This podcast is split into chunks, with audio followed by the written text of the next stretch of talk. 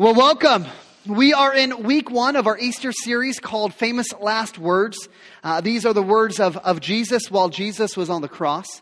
And as we start out today, I thought we would do something a little bit interactive, all right? So I'm gonna, I'm gonna ask you a question and raise your hand, you know. Um, how many of you think that men can sometimes do stupid things, all right? All right, j- j- I mean, I mean, it's amazing how many hands are up. I'm surprised there's a few hands that aren't up. A couple of the women have both hands up, and a couple men's hands are up as well. That is, is awesome. Some things that men do, whether in, in, in the name of, of fun, of, of entertainment, of adventure, or sometimes even the name of fixing things, some of the things we do are just stupid. And sometimes, sometimes, sometimes we get hurt badly. And, and so sometimes before that happens, we call those famous last words. So I was thinking I'm going to write down some of the famous last words that I've heard men say on uh, behalf of some of these things that they've done. Like maybe, maybe you knew this guy. Maybe you knew this guy who said, I've never tried this with a chainsaw before, but what could go wrong? Yeah, some of you have been there. Another guy said, um, you know, hey, I, I, know I'm not an I know I'm not an electrician, but how hard could it be? Um, Another dude, another dude, he once asked this. He's, he, he asked a woman, um, How long have you been pregnant? Uh, he, he's no longer alive because she wasn't pregnant. And, um, and uh, what about this? Sometimes, sometimes men, sometimes any word you give is going to be your last word. You know, like when your wife says, Honey, do these jeans make me look fat? There is no other word. Any response you give is your last word. And uh, lastly, probably the most common uh, phrase you hear a stupid guy say before he's going to do something is, is uh, you know, actually, I've got one of those stories myself where, where when I was working at Madison House, we gave this like second grade kid a BMX bike. And so this second grader, he's out there and he's showing his tricks out. And I'm like, dude, I got some sick moves on that bike, dude. And he's like, really? Can you show me? And I'm like, yeah, yeah. So I get on the bike and I'm like, hey, hey, hey, hey, hey, hey, watch this. That should be one of those things on famous last words. So here I am, a grown man on this, do you remember this? On this BMX bike. And I ride up and we had this, this tetherball pole, you know, that's stuck into a tire and it's got cement. And I'm like, watch this. And I, and I, and I jump up and I was going to try and take my back tire and make it land on the tire, then jump off. But I forgot there was that pole right there. And I smashed into the pole and I separated my shoulder and, and it was just a, a, a mess. Uh, anytime you hear a guy say this, hey, hey, hey, watch this do not pass go. Do not collect 200. Game over. Do not proceed. Famous last words. If you have a Bible, we're going to be in Luke chapter 23. Luke chapter 23. If you need a Bible, just slip your hand up. We've got an usher in the back. Uh, Ron, he would love to come and, and put a Bible in your hands. Uh, as I mentioned, over the next couple weeks, we're going to be looking at uh, some serious, famous last words. The famous last words of our Savior Jesus as he hung on the cross. And, and what's, uh, what's amazing is while, while hanging on the cross, while, while suffering on the cross, Jesus uttered seven phrases, seven famous last words that should be the most famous last words of, of all. And so we're going to look today at the first one in Luke chapter 23. And uh, we'll start reading in uh, uh, verse 32. If you have one of these Bibles like me, we're going to be on page 884. 884. So before I read, would you uh, just join me in prayer? God, thank you for the opportunity to open up your word today. God, I'm, I'm so thankful that we are, have the opportunity, have the chance to hear from you. That this isn't just the, the pastor spouting off an opinion, but God, this is your word speaking to us.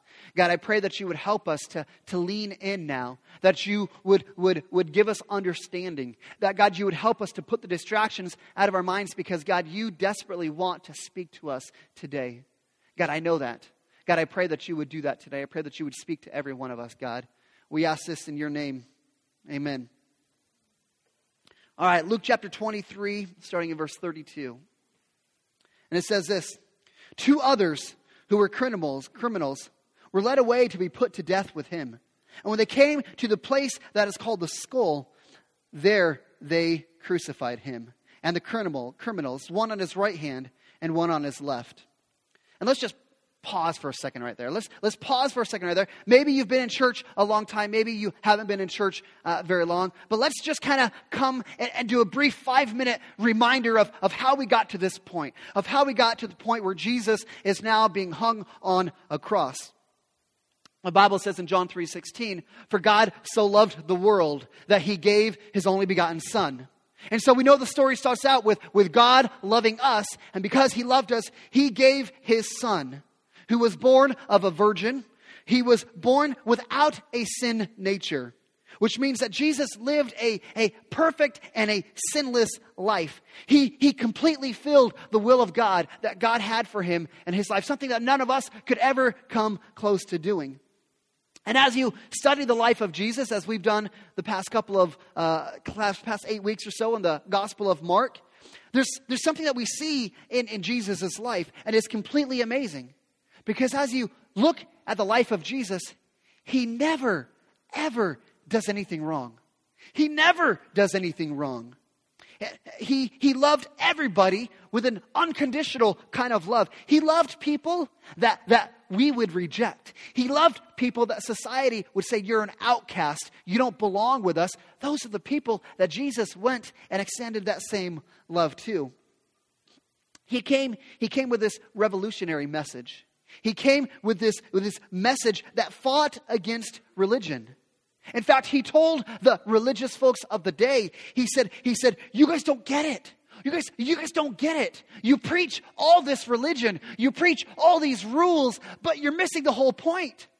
Jesus says the point is not to have a bunch of people who are religious who can obey all the rules. The point is to have people whose hearts follow God, whose hearts are in line with, with Him.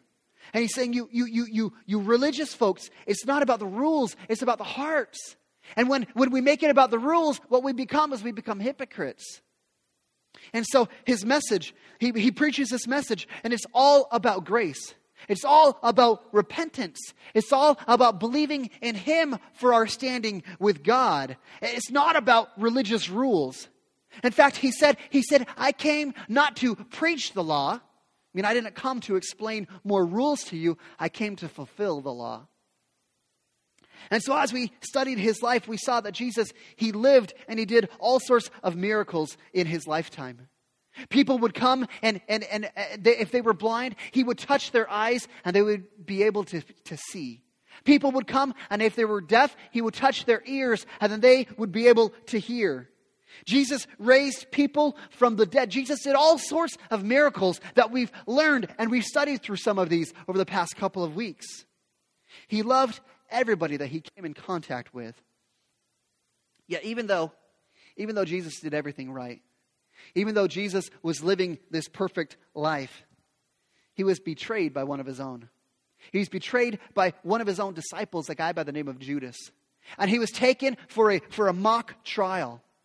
And, and, and even though he did nothing wrong, and even though Pilate, who was the guy in charge, looked and heard all the evidence and said, I do not find no fault in him. This man has done nothing wrong.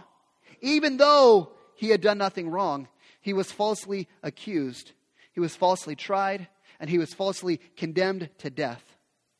Even though he was the creator, he was Emmanuel, God in the flesh, God with us. Even though he was the Son of God, we tortured him. We tortured him.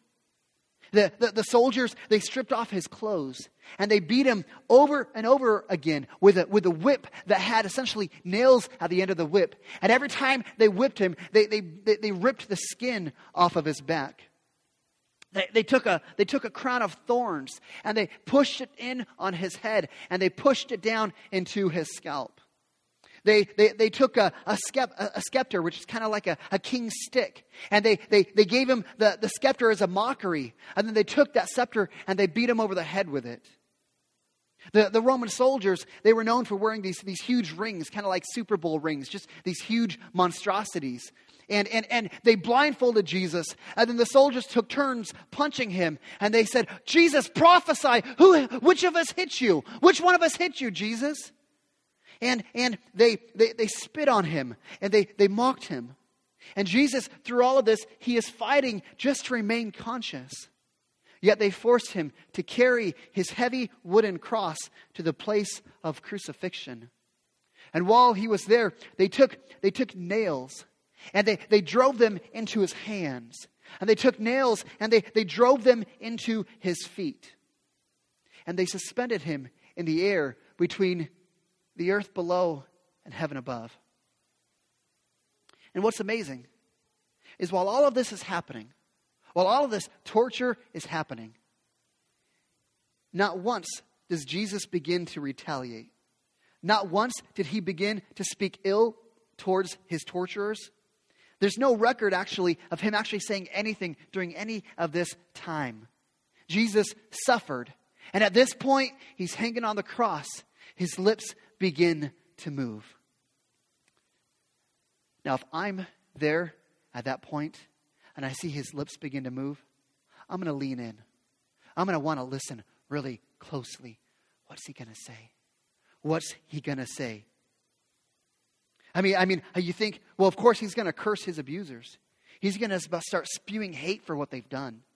Or, or maybe, maybe instead of that, maybe Jesus is going to call for healing and say, "Hey, God, God, my Father, come and heal me now. Come and come and heal me now."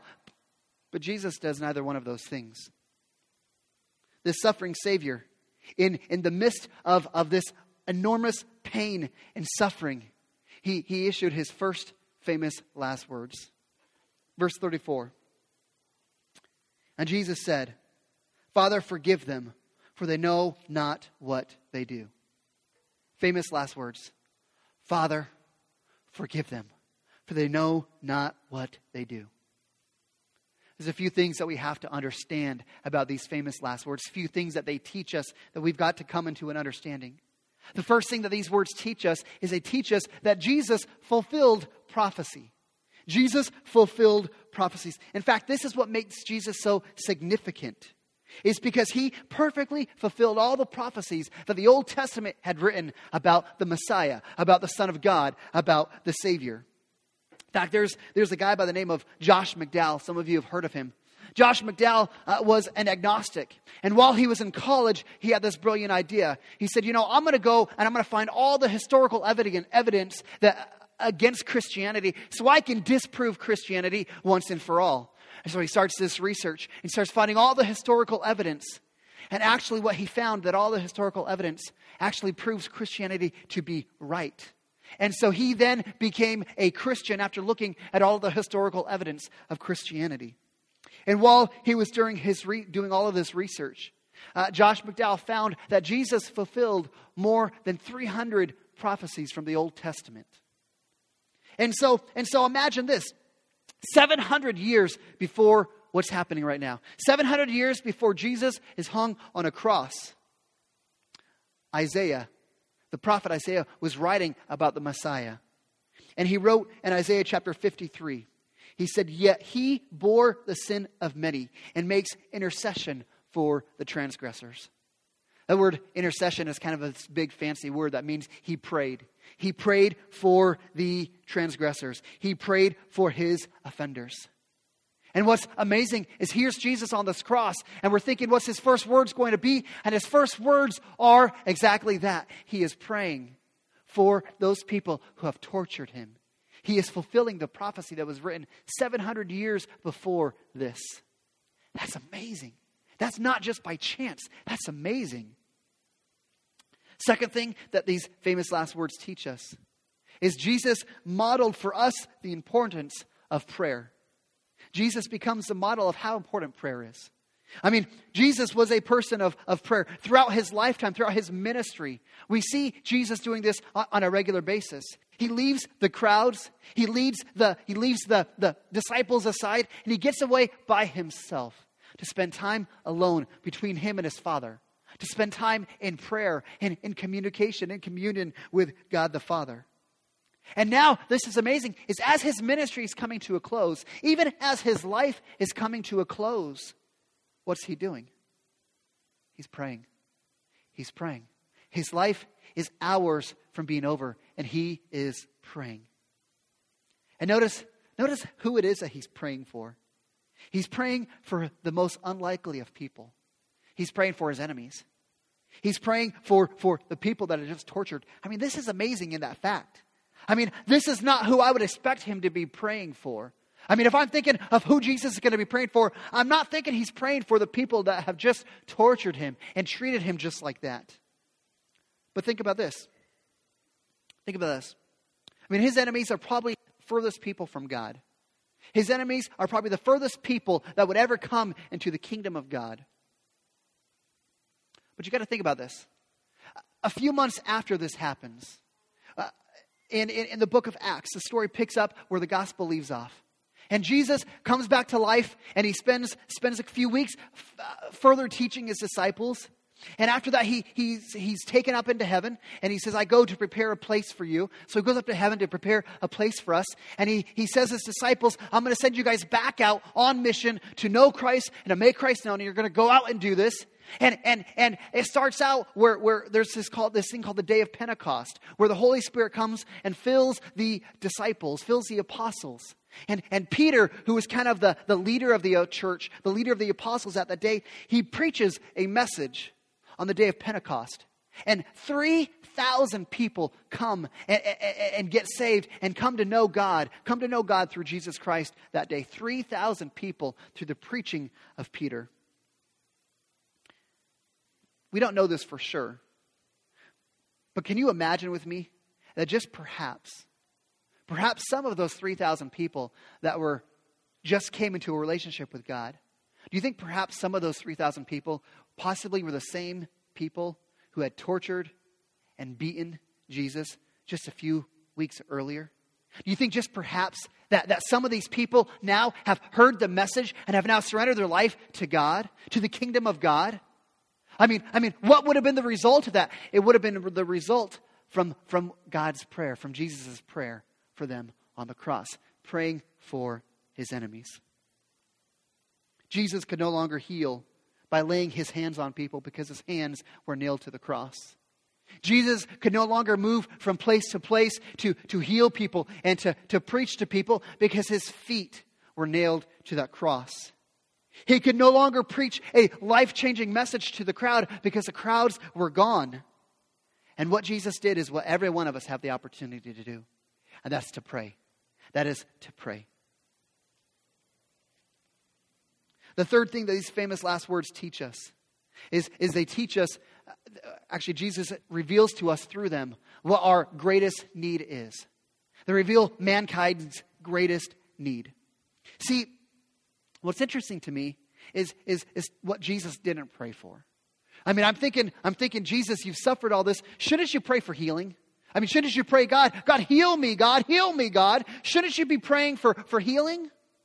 You think about some of the other prayers, maybe that you ever turn on the TV and watch any of the TV preachers, and you know, uh, the bless him, God, bless him, God. I mean, you think shouldn't he be praying for something that sounds really righteous and holy and all these things right now? I mean, don't get me wrong. Those prayers are important. It's important for us to pray for healing. It's important for us to pray for, for blessing. It's important for us to pray for this and for that. But, but, but, but we need to understand what Jesus is praying for because he's revealing our greatest need. He's praying for the forgiveness of sins. He's praying for the forgiveness of sins. That's why Jesus came. He didn't come to heal everybody. He didn't come to bless us. He came to forgive us of our sins. And that's, and that's exactly what Jesus is doing at this moment. He's on the cross. He's shedding his life. He's giving his life so we can be forgiven, so our sins can be erased. And while he is suffering through this, he's praying. He's praying for our greatest need forgiveness of sin. In fact, in, in Matthew chapter 26, the night that Jesus was betrayed, uh, he instituted something called uh, the Lord's Supper that we also call communion. And, and, and what he did is he, is he took the bread and he broke the bread and he said, This bread, it represents my body being broken for you. It represents what's going to happen to me on the cross, all the suffering that I'm going to have to do.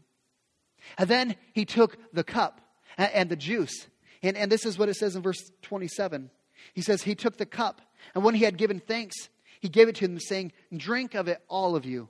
For this represents my blood of the covenant, which is poured out for many for the forgiveness of sins. For the forgiveness of sins. He says, My blood my blood will be poured out for the forgiveness of sins. See, this is exactly what Jesus is doing on the cross. His blood that has been shed, his blood that is being shed, even in that moment, this is what it's for, for the forgiveness of sin. And even in that moment on the cross, he is praying that we would understand what our greatest need is. Your greatest need isn't healing. Your greatest need isn't blessing. Your greatest need is forgiveness of sin, to come into a relationship with God.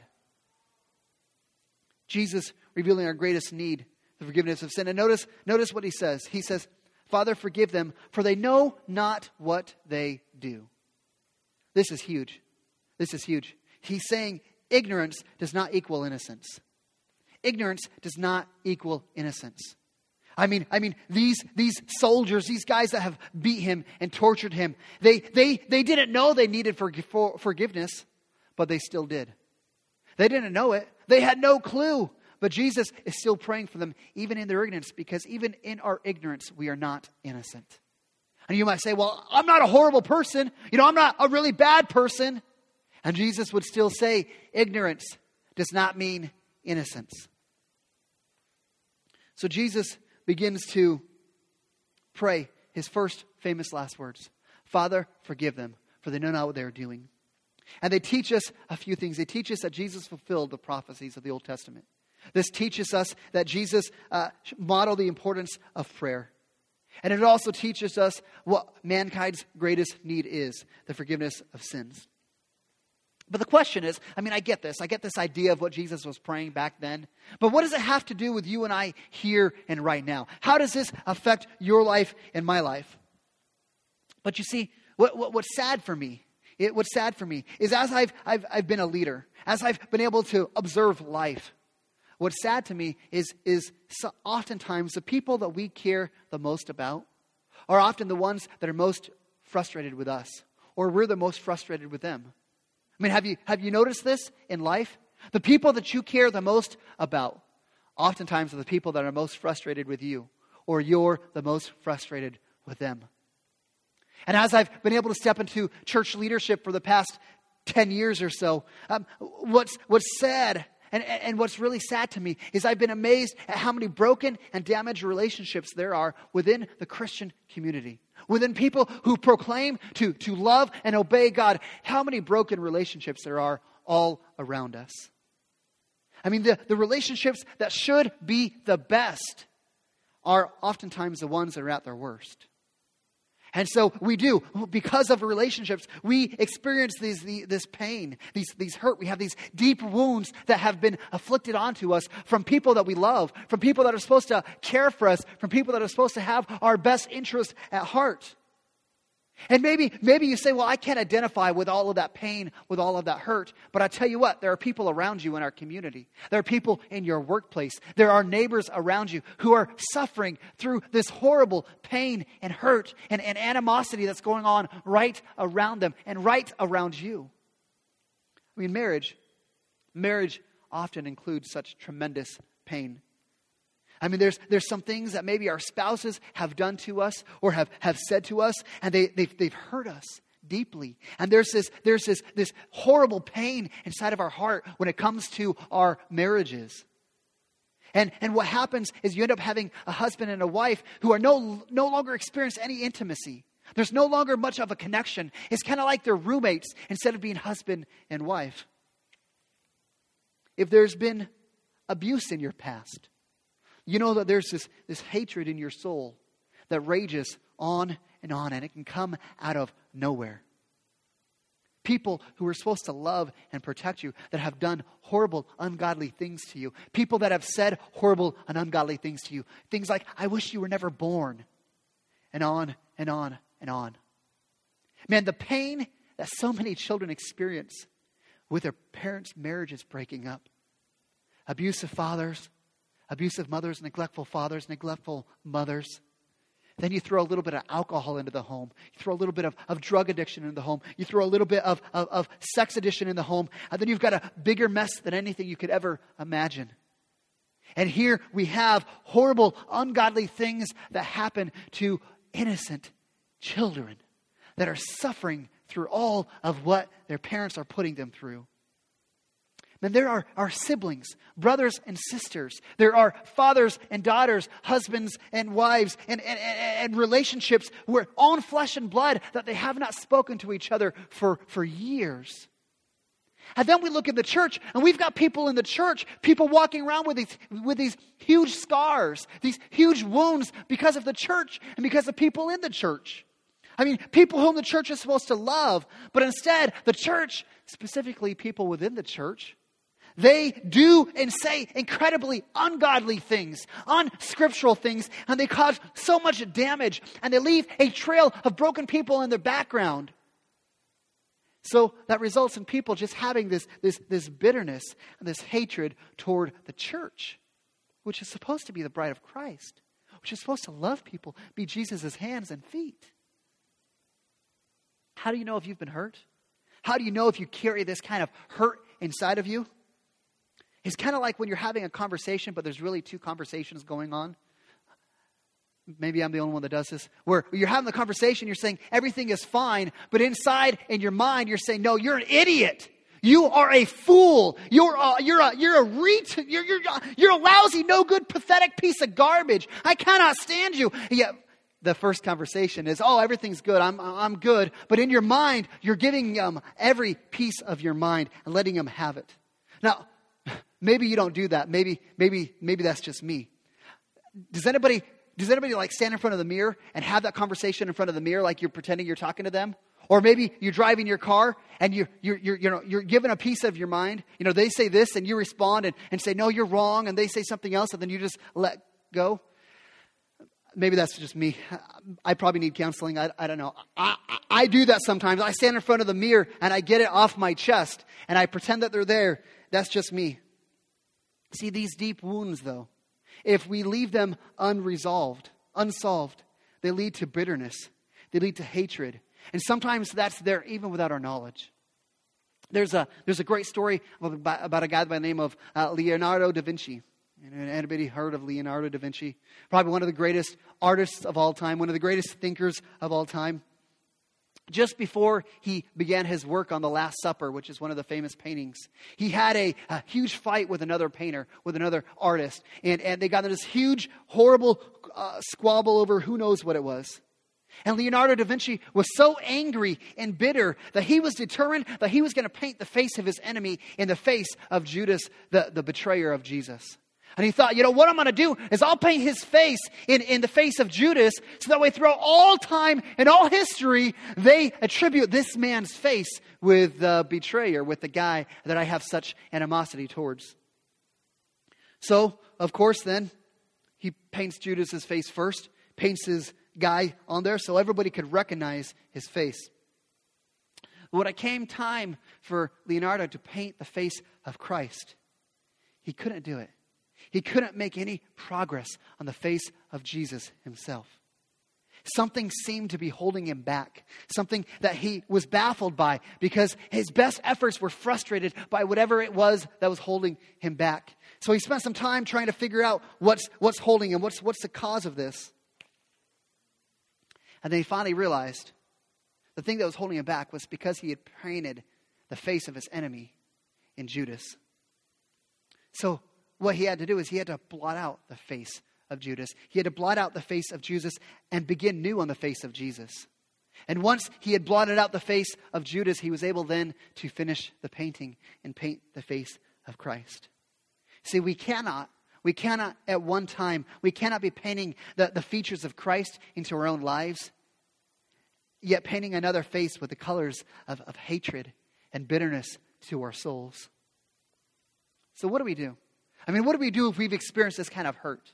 What do we do if we experience this kind of violation where we've been, been hurt and wounded so deeply and, and we don't know what to do? How do we respond through that? What are we supposed to, how, how, do, how, do, we, how do we live? I would say we do what Jesus did. When we've been hurt, we are to pray just as Jesus prayed looking at Jesus' first famous words, there's a couple things that we can take away on how we are actually supposed to live life in the midst of bitterness and hurt and anger and pain. First thing is when we've been hurt, first thing Jesus teaches us to do is to pray for those who hurt you. He says, Father, forgive them, for they know not what they're doing. And just a side note, when we say we're supposed to pray for them, we're supposed to pray good things, all right? You know, pray good things for those, not bad things. In Luke chapter 6, Jesus was teaching, and in verse 28, Luke 6 28, Jesus says, Bless those who curse you, pray for those who abuse you. Pray for those who abuse you. Did you hear that? Pray for those who abuse you. Looking back at the story of Jesus, who were the people that abused him? The soldiers. And what did Jesus do for them? He prayed for them immediately. Now, if you're like me and someone is mistreating me, man, I, I got lots of great prayers for them. You know, God, God, sick them. God, get them. God, get them. God, make them grow, uh, make them get hemorrhoids, you know, in their ears. Just something horrible, you know. God, just, just get them. Just, just make them suffer. You know, and, and, and when people have wronged me, uh, what I want to do is I want to elevate myself above them. Oh, I would never do something like they've done. I would never stoop to the level that they have done. Or, or we say, you know, I've got every right to be bitter because they're the ones that did it to me. And we begin to hold these, these things like we're, we're, we're a little bit greater than we really think we are. Sometimes, sometimes we do this. We say, well, I'll do the spiritual thing and I'll, I'll forgive them. But I will never forget. I will never forget what they've done to me. We may write them off. We may push them out, close them out of our circle. And why do we do this? Because they've hurt us, because they've ticked us off. And, and we're going to make sure they know about it. We're going to make sure that they have some sort of repercussion for what they've done to us. There's a story about a guy who got bit by a rabid dog. Got bit, bit by the rabid dog. The dog had rabies. And he could have gone to the doc- doctor right away, but he said, You know, I've just got, you know, I'm not going to go to the doctor right away. So he waits a little while. Then he goes to the do- doctor. The doctor looks at him and says, Man, I'm so sorry. If you would have come to me right away, I, I could have saved you but you waited too long. I'm sorry, man, you're going to die. The guy freaks out, starts just, you know, get, gets emotional. We would anticipate that. Finally starts coming to his senses. And he gets out a, a piece of paper and starts writing down a list of names. The doctor's like, man, you know, uh, I see you're writing some names. Are you writing people that you want to connect with? Are you writing with people that you want to give your possessions to?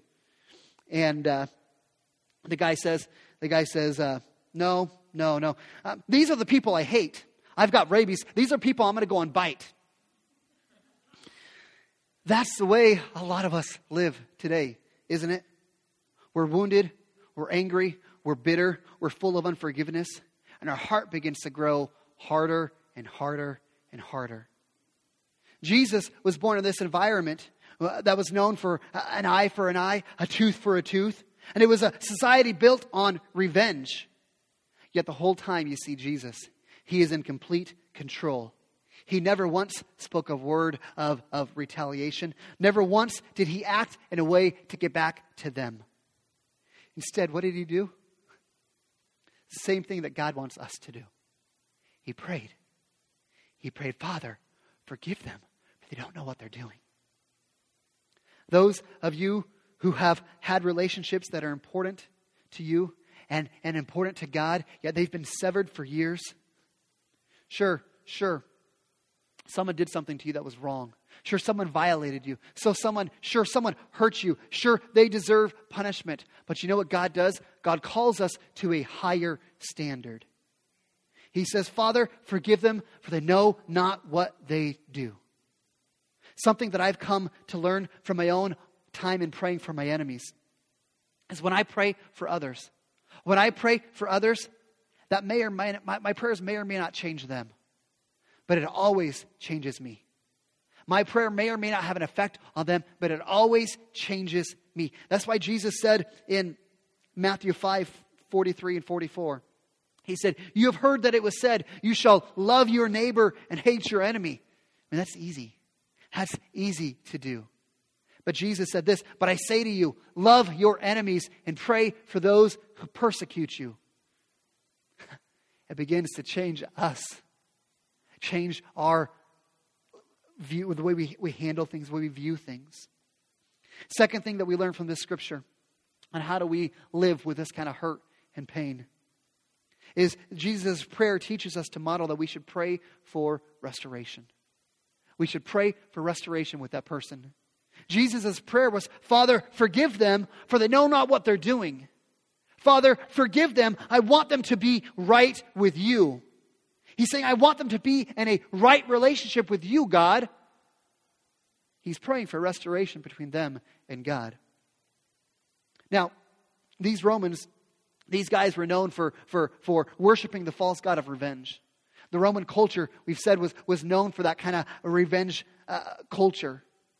But, but the Apostle Paul said something huge in Romans chapter 12. He says, If possible, so far as it depends on you, live peaceably with all.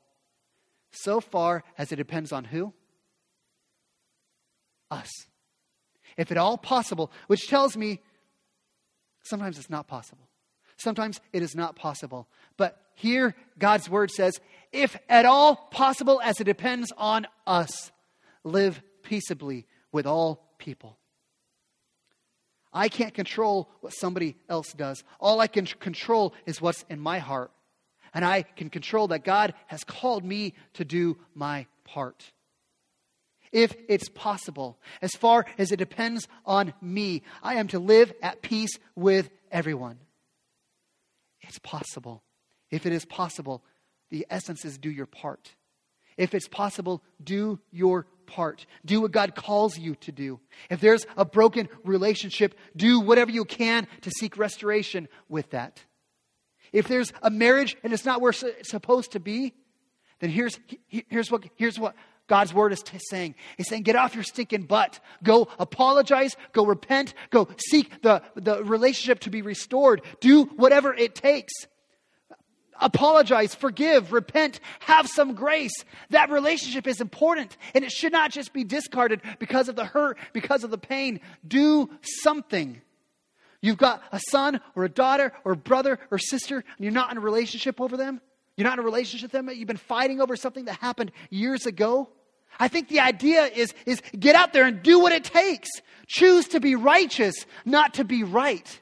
See, we want to choose to be right. We want to do what makes us feel better. Well, they're the ones that have violated me. So my right is to say, I'm disowning them.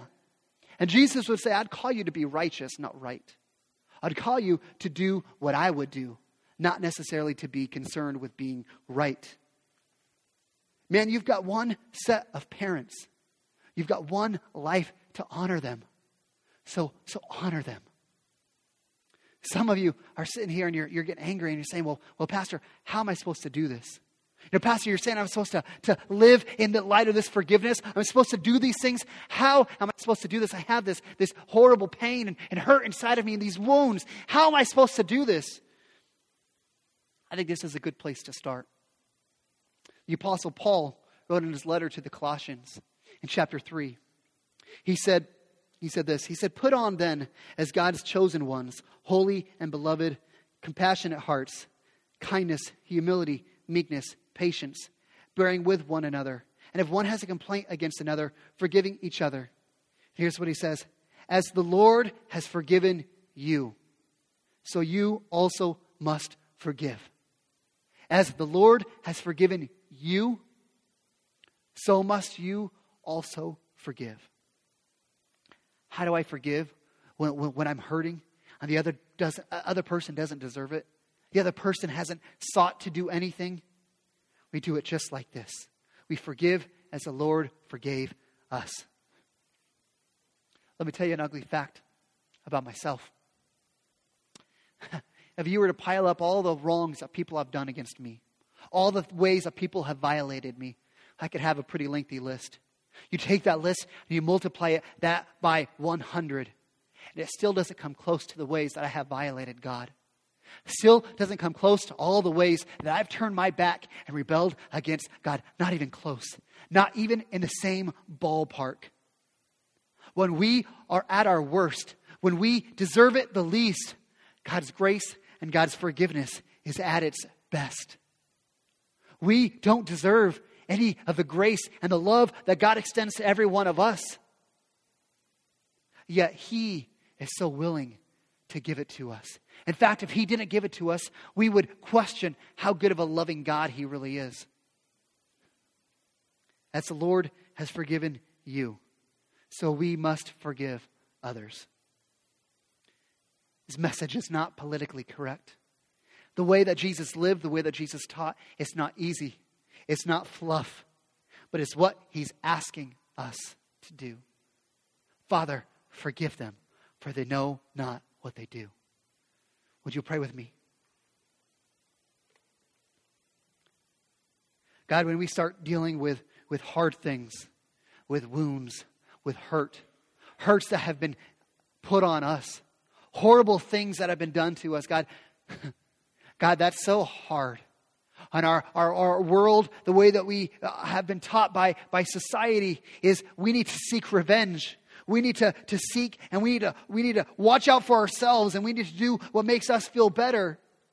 But God, your word says so much different. Your word says that we are to love and to pray and to forgive. And even as the soldiers brutally terrorized you and did horrible things to you. Jesus, your concern wasn't their vengeance. Their, your concern wasn't them getting what they deserved. Your concern was forgiving them, to see them come into a relationship with you, to see them be restored to you. God, this is the way that you tell us to live, but God, it is so hard to do. It is so hard for us to do because we have these wounds inside of us, these ways that people have violated us in such, such horrendous ways. God, somehow, some way, would you break through today? Somehow, some way, would you help us to begin to forgive? Would you help us today as we have this time of, of response, of, of worship to who you are, of response to your word? God, would you today give us the chance, maybe the, for the first time, to pray for those people, to pray for those who have violated us and have caused so much damage?